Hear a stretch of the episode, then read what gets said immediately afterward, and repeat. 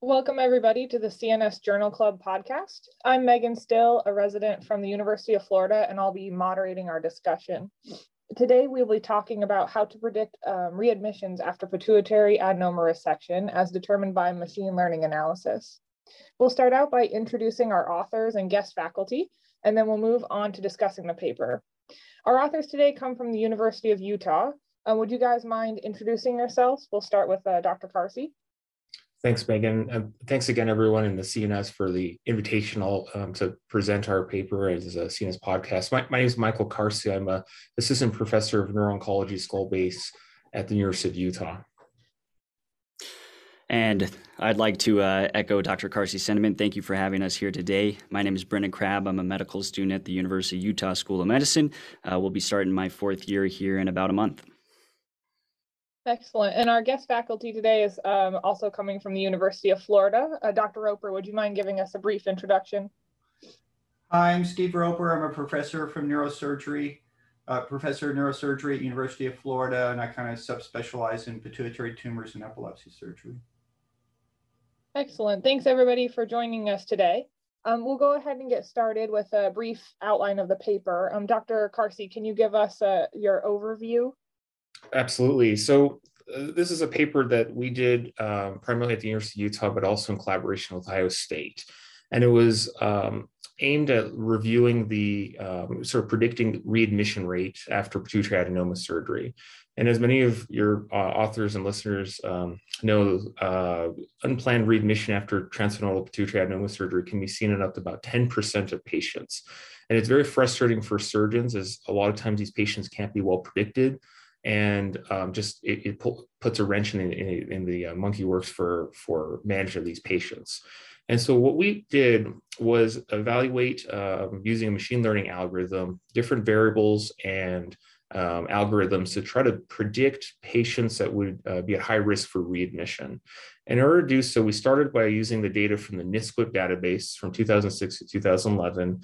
This involved 17, um, 1,775 patients and uh, these were broken up into two different groups, a training set of about 1,400 patients and a validation set.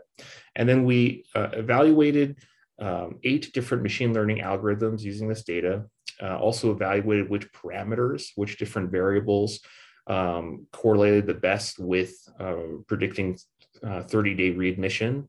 And then we validated that entire model using external data. This was from the University of Utah as well as from Ohio State. So we had 485 patients from the University of Utah and 297 patients from Ohio State. So it was a it was a nice way of taking a theoretical machine learning algorithm and really applying it towards real world data where we knew the outcomes and the nuances of those patients. The different machine learning algorithms were um, run using a scikit uh, learning machine um, Python library. And we also added the XGBoost algorithm. There are eight total algorithms that were evaluated. The way that these were incorporated, um, well, there's there in our methods, we sort of describe the step by step, but we optimized the hyperparameters using uh, HyperOpt. Uh, and then also we used k-fold cross validation, sort of um, different ways of optimizing these different algorithms and then also internally validating them as we're trying to uh, see which uh, which specific algorithm was was uh, most predictive. We measured areas under the curve. We also did a, a secondary analysis where we specifically looked at what were the uh, different variables which were the most predictive, and this could help narrow down the, the machine learning algorithms. Hopefully, in the course of this podcast, we'll kind of discuss a little bit of you know, machine learning is not a magic black box that kind of gives you random insights. It really does require clinical um, insight to know which specific variables are important, what is the study question you're trying to answer, and, and so that those are really important things. Um, we uh, validated the different uh, parameters that we uh, obtained, and then th those are used to optimize the different um, machine learning uh, classifiers.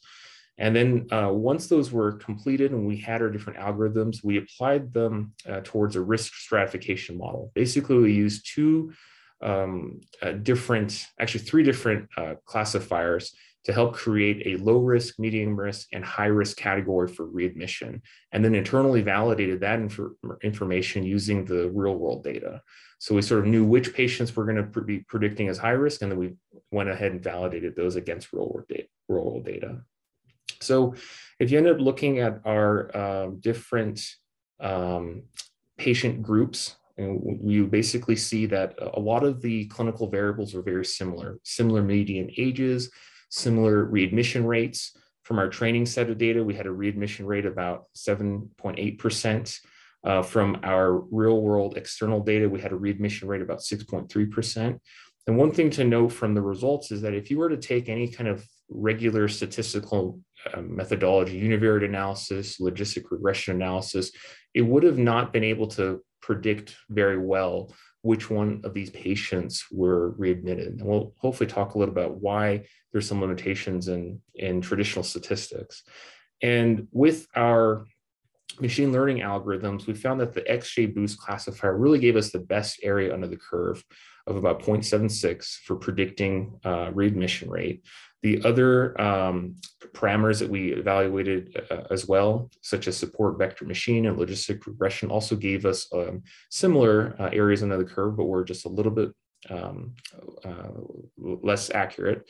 Um, but those were uh, similarly accurate for predicting readmission on our external data as well. So we created the model, validated it, and then also um, applied it towards external data, again, showing each time that the algorithm was highly predictive of uh, predicting readmission. Uh, the factors we found were the most important for uh, predicting readmission were preoperative sodium, return to the OR, and total operation length of time. And these are variables that were available in NSQIP as well as easily uh, obtainable when we did our chart reviews and sort of found our external data. We ended up uh, identifying uh, out of our um, total group of external patients, uh, 33 um, high risk patients, which is about 33. Uh, um, and, and, amongst those 33 high risk patients, 11 were admitted. So 33% of them were admitted in the high risk group. This gave us a risk ratio of 12. 202 medium risk patients with 11% readmission, and then 547 low risk patients with a 3% readmission. So when we took the algorithm and we're applying it towards these different low, medium, high risk categories, we overall showed an accuracy of about 92% on predicting which patient could be readmitted. And I think that that speaks to some of the power of the machine learning algorithms and what they can do that our traditional statistics can't do. Um, so in summary, sort of the, the study helped to identify algorithms that could predict readmission, it helped identify factors, different patient variables that were the most predictive, which were namely preoperative sodium, return to the OR, and operative time, and then also created low, medium, high risk categories that uh, had a high level of accuracy. So, what are some of the things we could potentially do with this information? Well, one of the one of the challenges is is that even though you can prognosticate different patients, you want to use that information to uh, make meaningful clinical decisions. What we found, um, one thing that I wanted to highlight was that the preoperative sodium levels, these would have been completely missed if we were using any kind of traditional statistical methodology. However, this machine learning method found that as an important factor. And certainly there needs to be a little bit more work as to figuring out why that is that a low preoperative sodium or abnormal preoperative sodium results in um, higher risk of readmission. Potentially, it could result in a lower, um, uh, you know, uh, reserve for patients of post-operatively if they're developing hyponatremia. Perhaps they just don't have room to uh, fall further before they get readmitted. But nonetheless, the, the machine learning process did help to you know identify different factors that could be important and then certainly if, as more information is learned and we have additional uh, ways of refining the methodology, we can certainly add those factors back. So some, some of the um, strengths of the study were that we could identify which one of these uh, preoperative factors were important. But one of the limitations and several limitations was that this is very, our external data set is limited to just two institutions. We certainly need to refine the model many of the variables such as return to the OR are, are, kind of things that you as a surgeon don't necessarily have control over. So we really need to better define factors that we can control so that we can help our patients out. And the next few steps with this project really are to apply uh, machine learning towards prospective data. And we can talk a little bit about some of the multi-center prospective registries we're doing with um, pituitary adenoma patients. And hopefully that can be a way of better identifying high risk patients. Excellent. Thank you so much for that thorough summary. Um, let's kick off the discussion with our guest faculty. Uh, Dr. Roper, did you have a few questions? Yes, thank you. Uh, and thanks for that wonderful presentation on a, a really interesting paper. Um, a few things, and I don't know if I'm, it makes me a good or bad person to go over this paper, but I know nothing about machine learning, as I assume that's probably a, a lot of clinicians are in the same uh, ballpark. So to me, I was just treating, I'm treating it basically like as this magic tool, and I'm just trying to figure out what does this tool do, what are its strengths, what are its weaknesses, uh, and then you know, am, am eager to learn more of the specifics. But a few of the things you know did occur to me in in uh, trying to kind of put this into perspective, and you know, where where does it take us? The my first question is is um, the machine learning techniques clearly are really powerful. I mean, they showed things that I, I am convinced they they they showed things that you couldn't have found by at least any alternative method that I'm aware of, and that's why it seems like magic. Uh, so they identified not it's more than three, but the three of the principal variables uh, that that were touched on uh, uh, by Dr. Karsy um, that were predictive for readmission. Uh, but to, at least from my level of understanding, it didn't provide much information on what caused the increased risk or how to mitigate the risk, which is, as a clinician, that's kind of what I'm looking for. So my first question, since I'm relatively uh, or completely naive to this uh, type of analysis, so is this kind of typical of machine-based learning techniques, or is it just a particular feature based on what what happened to you know what we happen to find with this particular uh, particular analysis? I mean, uh, in a broader scope, I guess the the advantage of one of the advantages of these machine learning techniques is you can just put these huge vats of data and they're not hypothesis driven, which is a, just another way of saying they're not biased going in. So it's an unbiased approach, which is wonderful. But the way I think about unbiased pro- approaches is, you know, uh, you, you do the unbiased approach and it allows you then to develop hypotheses that can then be tested by other methods. So uh, that, that's a way too long way to ask this question. I realize. Uh, is that a, is it a general feature of these machine learning techniques, or it's just this is what this one happened to find, and that's just how it is? That's my question. Yeah, this is Brendan Crabb speaking. That's an excellent question, Dr. Roper. Thanks for uh, uh, stating that. Uh, machine learning algorithms are purely a statistical technique. They're excellent at identifying patterns due to their ability to model non-linear, nonlinear relationships as well as in, account for interactions between input variables. However, as you mentioned, they often struggle to kind of interpret those patterns.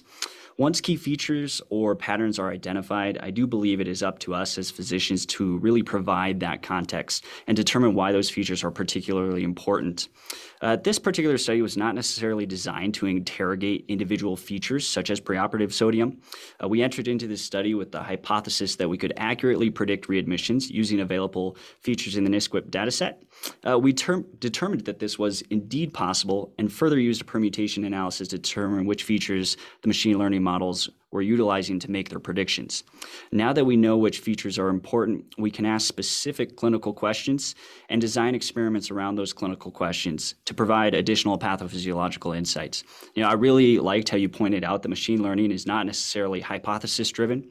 I do think, um, particularly in the feed, field of machine learning. And in the context of medicine, we still need to be doing hypothesis driven research. We need to start with a specific clinical question and then use um, whatever is the best tool to answer that clinical question. Um, for this particular prediction, it happened to be machine learning. Okay, great. So, uh, so just to, to follow up on that, I guess a little bit. So let's say now that we've got this, you know, next step, let's say you came up with a hypothesis regarding preoperative sodium levels. Uh, would the would the next way of testing a hypothesis would it would it involve a different type of machine learning or have you then moved out of the realm you know of machine learning and more traditional statistical analysis or is, is the answer maybe yes all of the above I, think it's a great uh, question, Dr. Roper. I, I, think I can answer to the clinical side of that. So maybe Brendan can talk about sort of the algorithm. One thing that this sort of helped uh, highlight for us was the importance of sodium. Um, probably as you and many other pituitary surgeons already know, seems to be an important factor for readmission rate. And, and very recently um, in the in our field, there have been a lot of discussion about postoperative fluid restriction protocols for patients, um, ERAS protocols for skull base and cranial patients, and using fluid restriction perioperatively as a way to reduce readmission rates. So already you can kind of see some of that surgical intuition coming in um, to, to try to intervene in a way to prevent this problem from happening. We recently uh, published a, a meta-analysis of different studies showing that the fluid restriction protocol had reduced the risk of readmission, I think by, by about five times from whatever data we, we, is available. So it certainly works. It certainly needs more knowledge and more investigation to see if it works. But I think the machine learning algorithms, these sort of database studies help, as you said, create the hypothesis that, that needs further study really to understand. Totally agree with you. So uh, that, I guess that leads to kind of my next uh, uh, general question, which you've already alluded to. It's the, you know, the what I found completely counterintuitive finding that preoperative sodium value was, I, I, think it was the strongest anyway. It was one of the three strongest determinants. I just, that just kind of blew my mind. Uh, I mean, I've always in oh, in a preliminary question, uh, reading through your papers and, and what we've been discussing, I mean, I think we're all kind of working on the assumption that uh, delayed hyponatremia is uh, probably the principal reason for readmission. And that's certainly my, I mean, I got, it's certainly my experience. Uh, was there anything in the, your analysis that said that, or that's, that's just taking what we already knew and applying it to this finding? That, so that's kind of a preliminary question. So It's a great uh, question. Basically, when you uh, statistically looked at the sodium levels of patients who were readmitted versus not readmitted uh, across these different sets of data, it did not jump out that there was a um, hype, you know, patients had hyponatremia when they were specifically in the readmission. Yeah, the means were, I mean, they were all just they were kind of the same tiny differences, and they were all what I would call normal. I mean, right, right. That's exactly what we saw. That we would have completely missed that as an important factor. I mean, surgical, surgical intuition suggests that's the main reason, but um, the database, the, the data that we have available would have yeah. not. I mean, you were looking just at readmission for any reason. Okay. Yeah. Okay. Well, yeah. So, and yes, I mean, I, I, would love to. I don't have any. I don't have any great uh, hypotheses about how to explain that, but uh, there's got to be something. I think probably really interesting there right? Um, okay. Um, another question that I had uh, is, again, these are kind of following uh, in a kind of a logical flow, I guess. Uh, you know, I my I always figured or just assumed that uh, if there was, I mean, the thing that's aggravating is about these delayed post-op hyponatremias is I don't seem to be able to predict, predict them very well. Uh, hence the reason for your study in the first place, I guess. Uh, but I always assumed if there was anything, just you know, sitting around thinking about it, you know, I would think that uh, these people that kind of fluctuate a lot and you can't figure out they're trying to go on DI and then they go and they may stay a couple of extra days. I thought that that would be the group that you might be able to identify um, as you know being at increased risk for a week later coming back with hyponatremia. Uh, and I don't know that much about the NSQIP database. Is there are are there features within that database that might identify people like that? or are there, I mean, surrogate measures? I guess length of stay would be a surrogate measure because those people always end up staying a couple extra days, it seems like. But uh, I just, you know, is is any granular data with respect to that question present in NSQIP, or that's just not the question you ask from NSQIP data? That's an excellent question. Um, one feature that is available and was actually determined to be less important is the postoperative labs. So we did have both preoperative and postoperative labs to start this study. Okay. Um, an initial analysis determined that the preoperative were were more important. Um, and I do like how you said that length of stay could be a surrogate. Absolutely, could be a surrogate for fluctuation, as you, as you mentioned, as those patients are going to stay longer. Uh, the other thing I would like to highlight is um, the fourth most important feature that we actually found was BUN. We also have creatinine in here as well. So perhaps the sodium values only become important in the context of underlying renal function. Um, I think the ability to account for these different interactions between these variables that aren't necessarily um, immediately obvious to us as humans is one of the main benefits of using a machine learning technique on this particular data set. You know, that's really interesting because, you know, these guys come back and, you know, we automatically say, oh, they're in mild SIADH maybe these people just have some impaired kidney function that uh, predisposes them to, to, to any perturbation that, that in, an, in another person might, might not. Anyway, interesting. Yeah, that's really interesting. Uh, to me, it is at least. Um, uh, then uh, these are kind of obvious. Um, as Dr. Karsy mentioned, I mean, I'm, I'm, I'm, I'm sure a big determinant of, of whether you have to readmit a patient for delayed hyponatremia in part depends on how you deal with sodium management, both in the perioperative page, pay, period and also in the early discharge postoperative period. And I'm guessing that most centers vary a lot in terms of their protocols. And if it's at my center, we can have a protocol, but how well it's adhered to is, is a challenge. So, um, I mean, I'm sure, do you have any kind of, I mean, presumably somebody who's, you know, checking out patient sodiums regularly and calling the patient and say, hey, you're, you know, you're down a little bit, go ahead and start fluid restricting is probably going to have less readmissions than a center who's not doing that. And, you know, you find out when you get something two weeks later when they show up to a local ER not feeling good. Uh, do you have any feel for that between your two test uh, institutions? Uh, uh, were there were there big differences? I mean, there were pretty big differences in re- readmission rates between the two centers. It looked like to me. I think you bring up a great point, and and um, you know I did speak with the Ohio State group in preparation for this podcast, and and there's heterogeneity in our center with our different surgeons as well as in Ohio State. Everyone's doing something different, unfortunately. I think there's some general sense of post-operative sodium checks, cortisol checks, one week checks. Certainly at the University of Utah, we do post-operative checks for sodium and um, specific gravity, and then we check it a week out.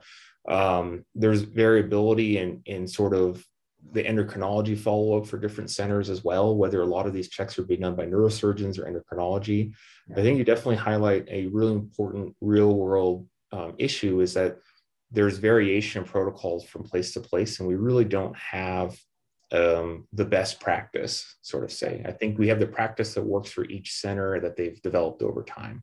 Well, you know, so I and I think you guys mentioned your paper, but you know, you you you mentioned an earlier paper where you showed that how you manage these things can actually affect readmission rates. Maybe an immediate effect of the current paper is now that you know you you could have you could have these high risk patients identified by the time of discharge, and maybe they go on to a maybe more resource intensive, uh, but more structured or rigorous postoperative management protocol, uh, whereas maybe a low risk uh, uh patient doesn't need that. So that, I guess that would be, you know, that, that could be an immediate effect of, of a paper like this.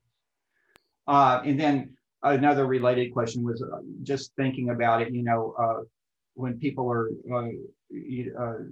low on their cortisol replacement. Uh, I mean, uh, that can result in hyponatremia. And again, differences in how you send out people on replacement cortisol or not replacement, what the dose is.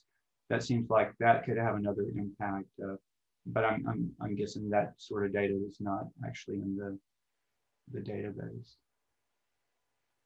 We certainly don't have cortisol levels or medications in the NSQIP database. And yeah. then for each of the um, external sites, again, huge amount of variation in kind of um, who's using perioperative dexamethasone or hydrocortisone, and then yeah. um, who's not. So there, there's a lot of controversy, unfortunately, still on how to manage this, simply because we we don't have um, uniform protocols, and everyone has different experience, and the data just isn't there to tell you this is the best practice or not yet. I think the next steps with a lot of these um, studies is prospective registry type of data. And so one of the things I can sort of mention to, to you and the listeners is that, you know, currently there is a group called RAPID, which is a multi-center um, consortium of uh, about a dozen different academic centers trying to create a pituitary adenoma registry. And um, that's well underway at this point. And that's going to try to give you some of the prospective data that you're um, you're you're bringing up and asking such good questions. And a registry is really going to be the way that you can kind of focus in with many centers on a specific question, gather the data that you need to answer it, and then actually make a meaningful answer. So I, I think there's there's still learn there's still room to learn. Um, just uh, in before we leave this particular topic about variation between centers, I thought one of the really you know positive and probably you know powerful findings of this is even though the, the two test centers did differ pretty significantly between like readmission rates. The uh, the this uh, this uh, protocol seemed to work equal, equally well for both centers. So I thought that was interesting. You know, you would think, well, somebody with a high readmission rate, it would be easier to see it than somebody who's got a baseline low, but it it, seemed to to work. Uh, uh, you can correct me, but it seemed to seem to work equally well, even though the centers were were were different in terms of the reoperation rates. I thought that was pretty interesting. No, that's an excellent point, Dr. Roper. Um, you know, and I would like to highlight validation is going to be critically important for these machine learning techniques, and not just validation in some arbitrary number of institutions, but local validation prior to implementation. Uh, you know, that is one of the limitations of this study is that those two institutions likely do not um, represent the entirety of the patient population across the United States or or even the world. Um, so when we do develop these, and we see differences between institutions, it's going to be critically important to validate it every time before applying it to, to real world patients. Um, if I may, I think this kind of goes off of, of that prior point, um, but you alluded to this earlier with the um, talking about uh, prospective data collection for machine learning that, that you might be undertaking at some point. Um, I, like Dr. Roper mentioned, entirely unfamiliar with machine learning and, and its analysis, but can you talk very briefly about what the difference between a prospective study might be and the outcomes and how it can be utilized? Um, to me, machine learning seems to imply that the analysis changes as more data comes in and the analysis is kind of done throughout the process and maybe the inputs or outputs change throughout that analysis process. So does that change what what input goes in during the prospective trial, or um, can you just talk briefly on on what that means to the to the results? Sure, absolutely. Thank you for the question, Dr. Still.